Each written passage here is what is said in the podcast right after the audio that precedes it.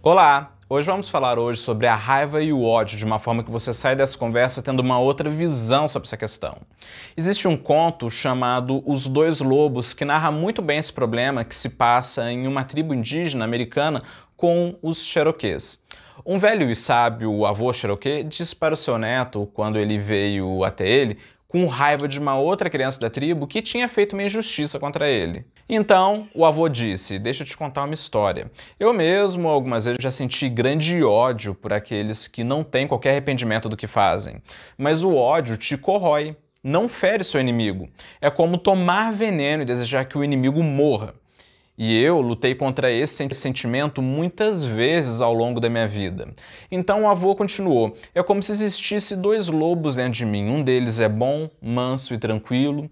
Ele vive em harmonia com todos e não se ofende. Ele só luta quando tiver que lutar do jeito certo e justo. Mas já agora o outro lobo, hum, esse é cheio de raiva, é rancoroso, ele luta contra todos o tempo todo sem nenhuma razão. Ele não consegue pensar porque a raiva nele e o ódio são enormes. É uma raiva inútil que não vai mudar nada e confesso que às vezes é difícil viver com esses dois lobos dentro de mim, pois eles tendem a me dominar, a dominar meu espírito. Então o garoto olhou para o seu avô e perguntou: "E qual deles vence?" E o avô dele respondeu: aquele que eu alimento. Olá, eu sou Salvo Silveira e você está no canal Pense Nisso, o canal que traz reflexões e questionamentos sobre a natureza humana, autoconhecimento, saúde mental e problemas da vida moderna. E aí, bora para mais uma conversa aqui na minha casa? Então, quando falamos em ódio e raiva, na verdade eu sempre relaciono esse problema da nossa condição humana ao meu pecado favorito dos sete pecados capitais, a ira. Eu gosto muito desse pecado porque eu considero o pecado dos deuses, pois você pode notar que a maioria dos deuses são aparentemente possuídos pela ira. Por exemplo, o próprio Deus da Bíblia, do Velho Testamento, destruindo as cidades de Sodoma e Gomorra, é, matando a grande parte do exército egípcio afogado quando eles estavam perseguindo os hebreus, tacando fogo no pessoal que louvava ao bezerro de ouro, destruindo a Torre de Babel. Já agora no Novo Testamento, nós temos a figura de Jesus Cristo completamente irado com os comerciantes que ficavam na porta do templo. De todos os pecados, a ira é o único pecado, se é que possamos dizer assim, cometido por deuses e até mesmo por Jesus.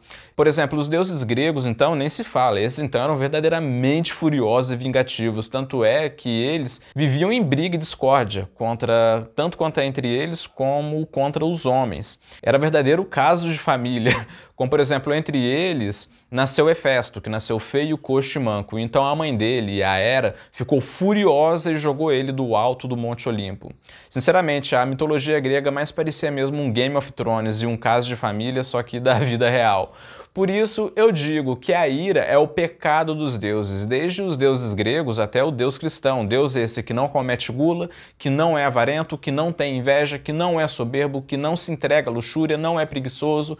Mas quando falamos em ira, aí o assunto muda. Então, diante disso, podemos fazer a seguinte pergunta: será a ira o único pecado aceitável? Mas de fato, se a gente for parar para pensar, a ira tem algo que os demais pecados capitais talvez não tenham, que é um meio termo bem visível. Se você não sente ira, você vira um verdadeiro saco de pancada das outras pessoas.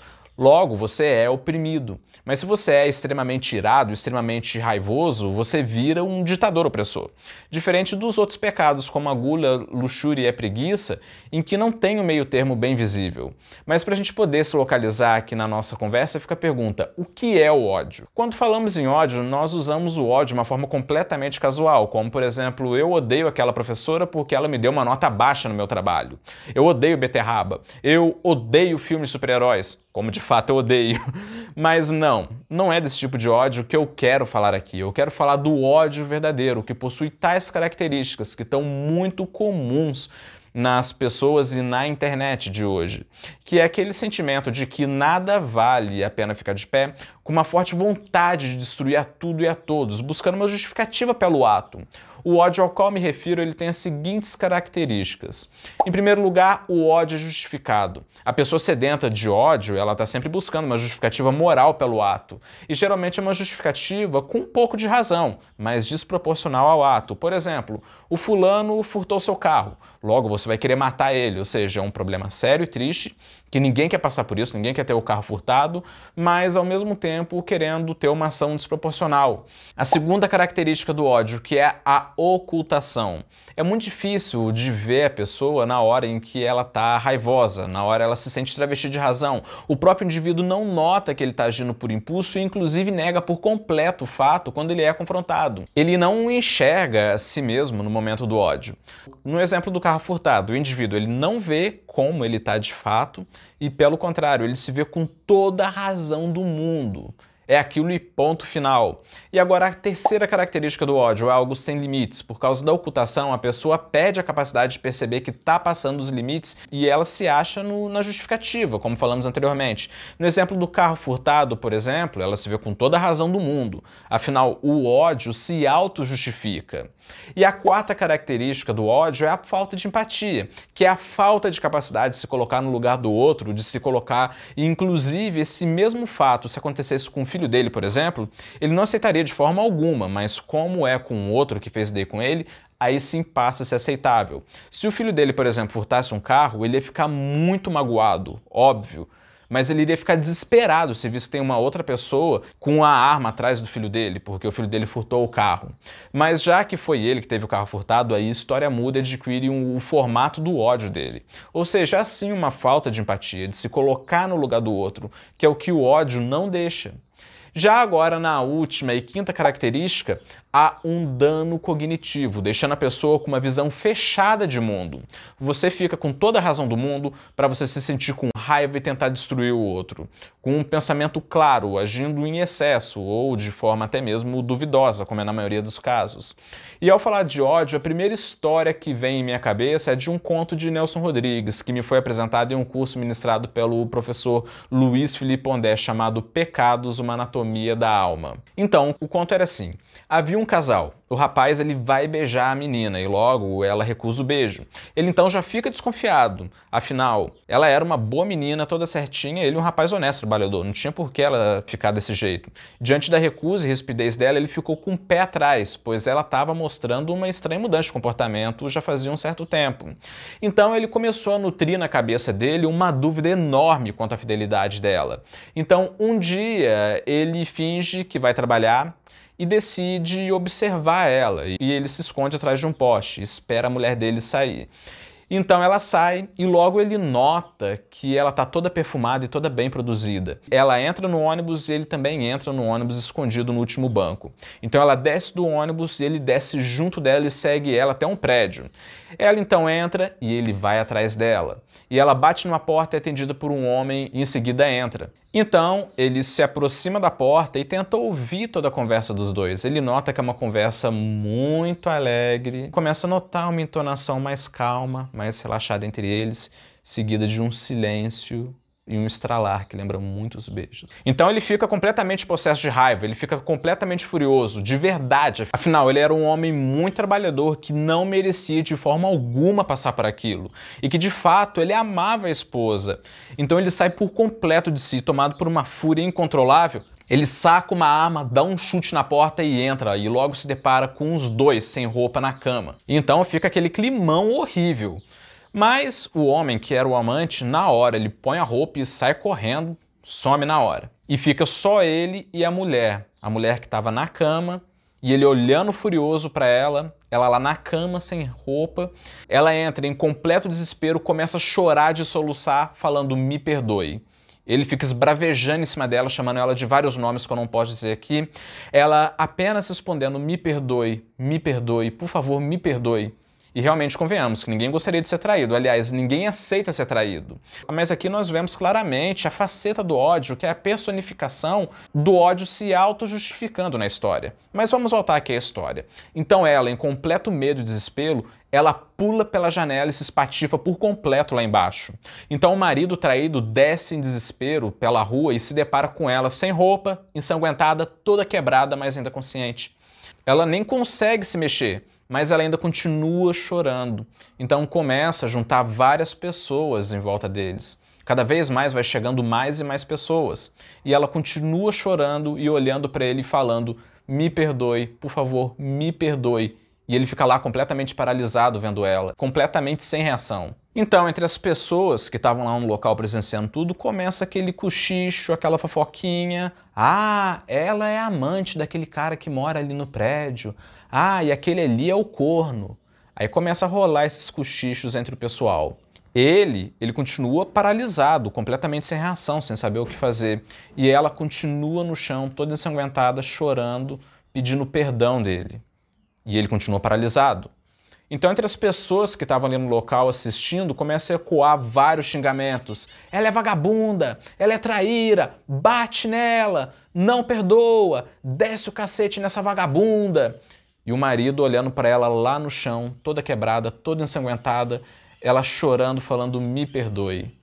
Então ele começa a chorar junto dela, ele começa a tomar consciência da situação. Então ele abraça ela, chora junto com ela, começa também a se arrepender por ver que ele havia contribuído com toda aquela situação e diz: Eu te perdoo, mas eu também quero que você me perdoe. E o povo lá furioso gritando: Seu corno manso, não perdoa a vagabunda, não deixa barato, ela te traiu. Olha o corno manso, olha o homem frouxo. E assim termina a história. Então, no final das contas, o que Nelson Rodrigues quis dizer com esse conto é tudo aquilo que falamos sobre o ódio e que no final das contas o povo não gosta de perdoar absolutamente ninguém, com seu ódio sempre travestido de justiça e razão. O que o povo gosta mesmo de verdade é de sangue usando apenas o adultério dela como justificativa para ter o prazer de ver ela apanhar. Comportamento semelhante ao que vemos, por exemplo, nas escolas, quando tem brigas e todo mundo se junta, começa a gritar, a torcer, a incentivar a briga. Comportamento esse ainda muito semelhante aos macacos que começam a gritar e a bater no peito quando vem uma briga no bando. Eu concordo que da década de 50 em que Nelson Rodrigues escreveu esse conto até os dias de hoje, muitas coisas mudaram. Mas a questão é que a natureza humana ainda continua a mesma. E essa natureza humana está presente até hoje, principalmente na mídia e no entretenimento. Por exemplo, nos reality shows, como por exemplo Big Brother e A Fazenda, em que propositalmente a direção coloca algumas pessoas com problemas psiquiátricos sérios pois sabem que as brigas desse pessoal vão alavancar a audiência de forma absurda, e alavanca mesmo. Afinal, o público, as pessoas querem sangue. Youtubers, influências digitais que ampliam absurdamente o crescimento do canal deles, apenas promovendo tretas, promovendo xingamentos contra os outros canais, conseguindo crescer rapidamente apenas por expor, xingar, humilhar e mentir sobre os outros. Afinal, as pessoas querem sangue. Programas policiais, cuja finalidade é a total sensacionalização de crimes hediondos, a transformação de crimes hediondos em uma espécie de espetáculo travestido de jornalismo. Afinal, as pessoas querem sangue. A moda do cancelamento virtual, em que basta um pequeno deslize, um comentário para você ser atacado por toda gente enfurecida que vai tentar fazer de tudo para te ver falido, desempregado ou algo do tipo. Como se houvesse um tribunal da Inquisição na internet, sendo que essas pessoas do ódio do bem raramente são diferentes daquilo que elas condenam. E não é por acaso que Nietzsche, em sua genialidade, ele captou muito bem esse lado sombrio da natureza humana, afirmando isso de uma forma bem precisa. A crueldade é um dos prazeres mais antigos da humanidade. O problema é que você ficar exposto ao ódio, você pode também acabar se tornando uma pessoa de ódio. Afinal, é impossível você botar a mão no fogo e não se queimar, não é mesmo? Da mesma forma que é impossível você sofrer o ódio, fazer parte de um ambiente de ódio e ao mesmo tempo não se entregar a ele. Como diz Nietzsche, aquele que luta com monstros deve acautelar-se para não tornar-se também um monstro. Quando se olha muito tempo para o abismo, o abismo olha para você. Diante disso fica a pergunta: como lidar com ódio sem ser afetado por ele? E sinceramente, eu não quero fazer nenhum discurso de coaching do tipo cinco passos para você acabar com ódio hoje mesmo e ser uma pessoa eternamente feliz. Não, esse tipo de discurso não combina comigo. E eu não acredito de forma alguma que tenha uma solução definitiva para o ódio. Aliás, eu não acredito em solução nenhuma para problemas da condição humana. Mas eu acredito que seja trabalhando a vida interior para você poder estar tá amenizando ele, aceitando que você possa ter ódio, que esse ódio possa te controlar pois a aceitação permite, como disse Jung, o que negas te subordina, o que aceitas te transforma. A questão é que o ódio faz parte da nossa condição humana. Todos nós temos ódio e se manifesta em alguns momentos, e quem aceita isso como algo natural consegue muito mais controle sobre ele do que quem nega, achando que não possui. E não é por acaso que o ódio é a força que te controla sem você saber. Então pense nisso, tá bom? Referências na descrição, se inscreva no canal e ative o sininho para que todos os dias, a partir das 18 horas, nós tenhamos mais conversas como essa aqui na minha casa. Beleza? Em apenas uma semana eu garanto que juntos nós vamos aprender muito. Pense nisso, falou!